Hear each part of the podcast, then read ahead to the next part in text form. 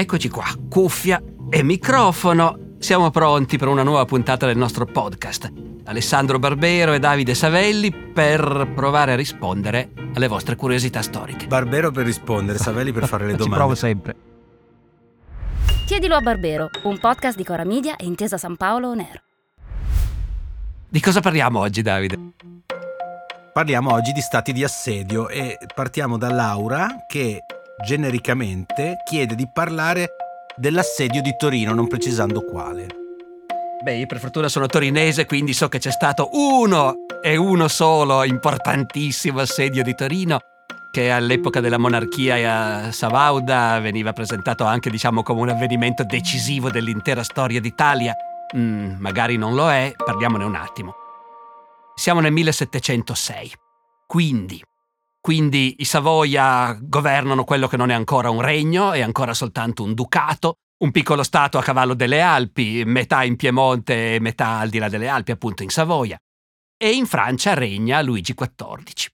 Ora, cosa sapeva la gente di allora del rapporto fra Italia e Francia? Sapeva che la Francia per secoli si era candidata a governare l'Italia che nel Cinquecento c'era quasi riuscita e che poi era stata bene o male respinta dagli Asburgo, dagli spagnoli, dagli austriaci, e però la prospettiva che l'Italia cadesse sotto dominio francese era ancora, come dire, una prospettiva ben viva in quell'inizio di Settecento. La Francia del resto sotto il Re Sole, sotto Luigi XIV, si candida non soltanto a dominare l'Italia, ma a dominare l'Europa. Francia ci crede davvero in quel momento ancora di poter essere la potenza egemonica. Ci crederà ancora anche un secolo dopo con Napoleone, quindi diciamo è una lunga storia questa della Francia che si propone come paese più potente, ricco, popoloso e meglio armato di tutta Europa, no? Ecco. Allora cosa succede? Succede che il duca di Savoia si trova stretto tra appunto questo immenso regno di Francia a nord e la potenza spagnola e austriaca che governa invece il Ducato di Milano e l'Italia meridionale e deve decidere da che parte stare. E per molto tempo i Savoia erano rimasti sotto l'egemonia francese. E invece, quando a inizio Settecento Luigi XIV si trova coinvolto in una grande guerra decisiva, perché tutte le altre potenze europee si sono spaventate della strapotenza francese. E quindi il Re Sole si trova a dover combattere su diversi fronti, nelle Fiandre, contro gli inglesi, gli olandesi, ecco. In quel momento il duca di Savoia decide di buttarsi dall'altra parte, cioè di tradire l'alleanza con la Francia e di schierarsi con la vasta coalizione europea che cerca appunto di tagliare le unghie al Re Sole. Risultato, un esercito francese invade il Piemonte e mette l'assedio alla sua capitale Torino. Questo è l'assedio di Torino 1706 Dura alcuni mesi, i francesi assediano la città, all'epoca un assedio è una questione complicata, si scava tutta una rete di trincee tutto intorno alla città e si piazzano delle artiglierie, poi sotto la copertura di queste artiglierie gli zappatori scavano ancora altre trincee per andare ancora più avanti. L'idea è arrivare poi sotto i bastioni della città, minarli da sotto. No, scavi una grande galleria, poi la riempi di esplosivo, fai saltare tutto è quella guerra in cui, eh, come dire, eh, compare il personaggio che poi la storiografia Sabauda ha fatto imparare a tutta Italia di Pietro Micca, il minatore biellese che appunto si, si suicida per pur di far esplodere una galleria che ormai è invasa dai francesi. Poi Umberto Eco fece una meravigliosa intervista impossibile, quando alla radio c'era questo programma, no? Le interviste impossibili, in cui intervistava Pietro Micca il quale diceva ma quale suicidio? È quel balengo del capitano che rubava sulle micce. Le micce erano sempre troppo corte.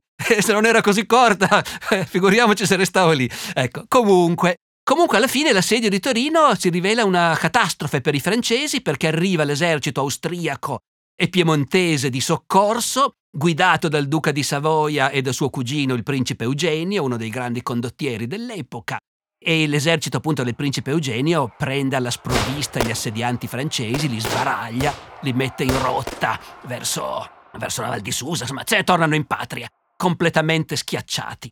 E questa cosa viene, come dire, a partire da quel momento celebrata dalla storiografia sabauda come un momento cruciale, non solo nella storia del Piemonte, ma nella storia d'Italia, perché alla fine di questa guerra il duca di Savoia sarà premiato dagli alleati riconoscenti e promosso a re, prima re di Sicilia, poi fanno, lo costringono a fare un cambio svantaggioso e diventa re di Sardegna, e a partire da quel momento, in sostanza, in una prospettiva storiografica che nell'Ottocento e ancora nel Novecento è stata molto forte in Italia, il destino manifesto della dinastia Sabauda di unificare attorno a sé l'Italia, ecco, può svilupparsi liberamente. Quindi l'assedio di Torino come inizio della storia dell'unificazione italiana, no? Ecco.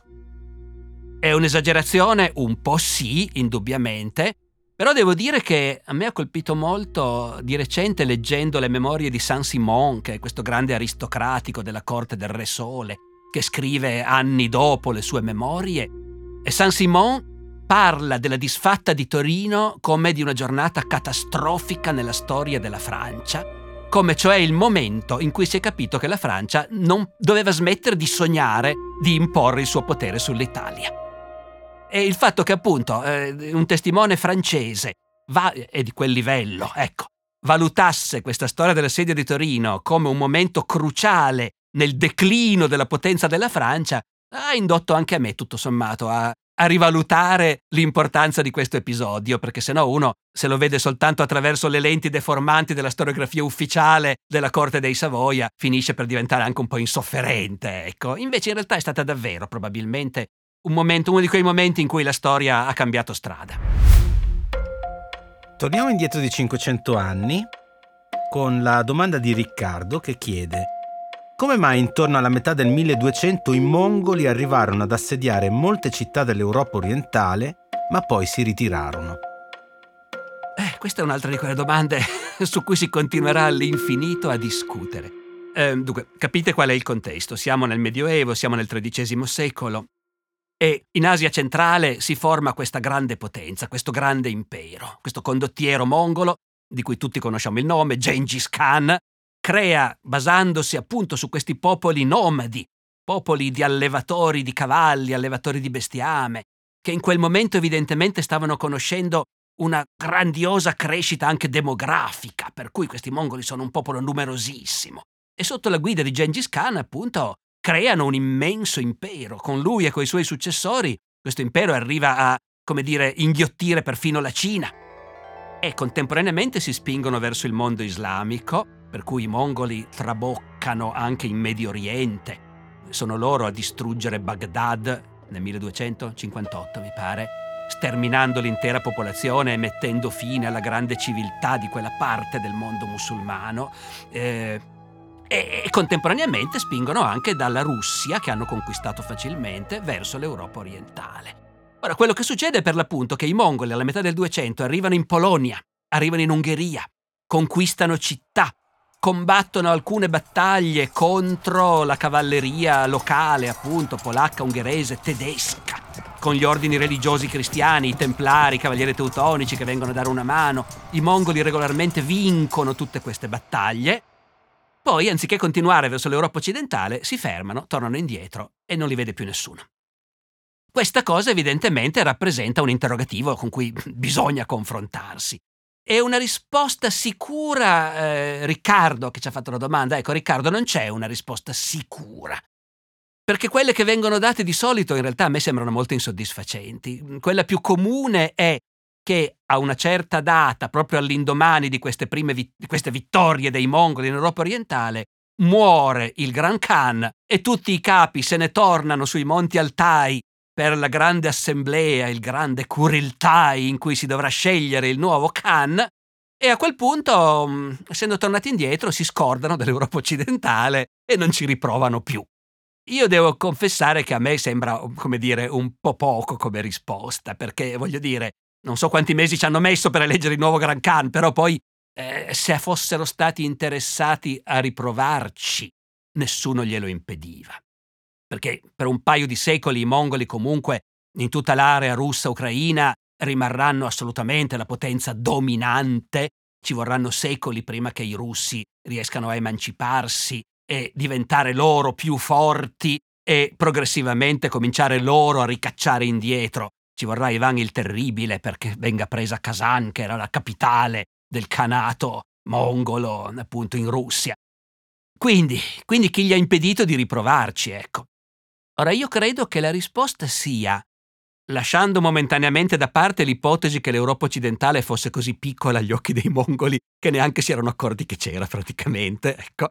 Però questo significherebbe forse un po' sottovalutarli, perché è vero che i mongoli, che culturalmente comunque si stavano assimilando con i cinesi, stavano, come dire, assorbendo la civiltà cinese, e dai cinesi probabilmente hanno assorbito anche la consapevolezza di essere l'unica grande civiltà al mondo e che tutti gli altri sono barbari e che è insignificante ciò che è al di fuori dell'orizzonte cinese. Ecco, quindi questo potrebbe anche darsi, eh. Però sembra difficile che non sapessero proprio che questo fazzolettino di terra che è l'Europa occidentale era piena di città straricche, pieno d'oro, pieno di merci preziose e così via. Ecco. Io devo dire che ragionandoci un po' su, anche da un punto di vista militare, che è una cosa che a me interessa un po' più di altre, in cui mi sento di ragionare, insomma, da un punto di vista militare, questi mongoli si muovevano con grandi eserciti, ripeto, molto numerosi. Eh. Molto numerosi sia perché loro erano tanti, sia perché erano cavalieri che usavano cavallini da strapazzo, da quattro soldi, che si nutrivano d'erba e che non, si potevano rimpiazzare facilmente, eh, mentre un cavaliere occidentale, con la sua pesante armatura, cavalcava un cavallo da battaglia che era una bestia selezionatissima, costosissima, che andava nutrita a cereali se si voleva che funzionasse. Il risultato è che davanti a mille cavalieri tedeschi i mongoli ne possono mettere 10.000 come se niente fosse, e anche 20 o 30.000, e quindi le battaglie le vincono. Però questi eserciti che si basano appunto su decine di migliaia di cavallini, beh, i cavallini comunque ne fanno fuori tanta di erba e finché si spostano nelle vaste praterie dell'Asia centrale e poi dell'Europa orientale, finché sono nella pusta ungherese, possono avere la sensazione che bene o male i cavalli da mangiare trovano. E in questi vasti territori c'è una città ogni tanto. Poi vai avanti 100 chilometri e non ne trovi più un'altra. Trovi qualche castello, ma anche lì pochi. Voglio dire che l'Europa orientale era poco popolata, poco abitata. Ideale per spostarsi con questa marea di cavalli. Ora, io non so se i mongoli se ne sono resi conto o l'hanno solo intuito al primo impatto, ma man mano che ti spostavi verso occidente, cominciavi a trovare un mondo piuttosto diverso. Intanto erano finite le pianure, te le potevi scordare, c'erano montagne dappertutto. E c'erano città dappertutto, una rete fittissima di città. E dove non c'erano le città, castelli, una rete fittissima di castelli. E zone coltivate sì, ma non certo quelle grandi pascoli per nutrire decine di migliaia di cavalli. E mentre tu prima galoppavi per giorni e giorni prima di trovare una città e poi la assediavi, la prendevi e ripartivi, lì, prima di arrivare alla città c'è un castello, lo assedi e lo prendi, ma ce n'è un altro dopo tre chilometri. E, e più in là un altro, tre chilometri, ognuno con dentro degli armati disposti a difenderlo e poi arrivi a una città e dietro ce ne sono innumerevoli altre, ogni 20-30 km ce n'è una e da mangiare non ce n'è. Io penso che per un esercito organizzato come quello dei mongoli, l'idea di conquistare davvero l'Europa occidentale fosse una cosa che non rientrava nelle loro possibilità tecnologiche. Ecco. C'è ancora una domanda? Sempre a sedi? Sempre a sedi, da un punto di vista storico, ci scrive Eugenio da Vigevano è stato più significativo l'assedio di Stalingrado del 42-43 o quello di Vienna del 1529? Beh, premesso che naturalmente, come forse ho già detto, ma come dirò ancora molte altre volte, a noi storici potete chiedere di essere sicuri sicuri quando si tratta di fatti. E se i fatti sono accertati, lì ecco. Quando si tratta di valutare l'importanza degli avvenimenti c'è sempre qualcosa di soggettivo, eh, sia chiaro. E io posso ben immaginare che se qualcuno è ossessionato dall'idea che l'Islam assedia l'Occidente cristiano e che ancora oggi la minaccia di un Islam che ci vuole sommergere è, è ben presente, uno che pensa questo probabilmente penserà, come dire, con gioia e compiacimento all'assedio di Vienna del 1529, quando effettivamente Solimano il Magnifico assedia Vienna e non riesce a prenderla. Mentre è chiaro che se uno, come dire, sente un po' di più come uno dei problemi del presente il fatto che l'eredità nazista e fascista non è ancora del tutto cancellata nella nostra civiltà occidentale, e allora magari il ricordo di Stalingrado, quando diciamo la marea nazista che aveva invaso l'Unione Sovietica si è fermata per poi rifluire e, e, ha continuato poi a tornare indietro precipitosamente fino a Berlino. Ecco, allora magari è chiaro che sentirai, come dire, più nelle tue corde l'entusiasmo per l'assedio di Stalingrado che non per quello di Vienna. Però detto tutto questo, i turchi hanno assediato Vienna nel 1529, non l'hanno presa. Se l'avessero presa cosa sarebbe successo? L'errore è sempre di pensare che allora arrivavano fino in Portogallo. Non è così. Anche per i turchi come per i mongoli. Dietro a Vienna c'era Ratisbona e Augusta e Ulma e, e non si finiva più. Del resto i turchi hanno preso Budapest alla stessa epoca e se la sono tenuta per un paio di secoli, grosso modo, no? E questo non mi pare che abbia sconvolto la storia ungherese e trasformato gli ungheresi in qualcosa di diverso no, dagli altri europei dell'Europa orientale. Quindi io mi sento di dire che se anche i turchi avessero preso Vienna nel 29, sarebbe cambiata moltissimo la storia di Vienna e dell'Austria, ma oggi Vienna non sarebbe diversa da quella che è, ecco, sarebbe stata riconquistata all'inizio del Settecento dal solito principe Eugenio, specialista, come abbiamo visto, in liberazioni dagli assedi, ecco. Aggiungiamo anche che, non a caso, i turchi ci hanno riprovato anche un'altra volta a conquistare Vienna. Molto tempo dopo, nel 1683, cioè un secolo e mezzo dopo. Il che vuol dire che quel fronte lì è rimasto in bilico molto a lungo, ecco. È rimasto in bilico molto a lungo con i turchi che all'inizio si presentavano come quelli forti, minacciosi, e gli altri che cercavano semplicemente di fermarli, mentre invece a fine 600 ormai il discorso si era rovesciato. Erano i nostri antenati occidentali, che erano quelli forti, bene armati e pronti a ricacciare indietro i turchi senza farsi nessuno scrupolo. E tuttavia anche in quel momento i turchi ci hanno ancora creduto di poter assediare Vienna, no? Ecco, quindi diciamo che l'assedio di Vienna del 1683 già da solo significa che quello di un secolo e mezzo prima non era stato poi così decisivo. In confronto Stalingrado è davvero il momento in cui si vede che la scommessa di Hitler di invadere l'Unione Sovietica e, e, abbatterla e conquistare per il popolo tedesco nuovi immensi spazi a Oriente è una scommessa perduta. E mi sembra che nel nostro mondo le conseguenze, come dire, eh, siano, si sentano ancora e potrei parlare ancora a lungo di questo, mi sa tanto, ma vedo, Davide, ahimè, che il nostro tempo è scaduto. Grazie professori. E in conclusione un piccolo suggerimento di lettura il libro di Duccio Balestracci Stato d'assedio, assedianti e assediati dal Medioevo all'età moderna, pubblicato dal Mulino nel 2021. Chiedilo a Barbero è una serie podcast di Cora Media e Intesa San Paolo On Air, scritta da Alessandro Barbero e Davide Savelli. Produzione esecutiva Lia Chiovari. Cura editoriale Davide Savelli e Anna Iacovino. Supervisione del suono e musiche Luca Micheli. Fonico di studio a Torino Riccardo Mazza di Experimental Studios. Fonico di studio a Roma Lucrezia Marcelli. Post produzione e montaggio del suono Luca Micheli e Mattia Liciotti. Coordinamento post produzione Matteo Scelsa. Io sono Davide Savelli e vi do appuntamento alla prossima settimana ricordandovi che potete inviare le vostre domande via mail all'indirizzo chiedilo a barbero chiocciolacoramedia.com oppure con un messaggio WhatsApp anche vocale al numero 345 09 83 998.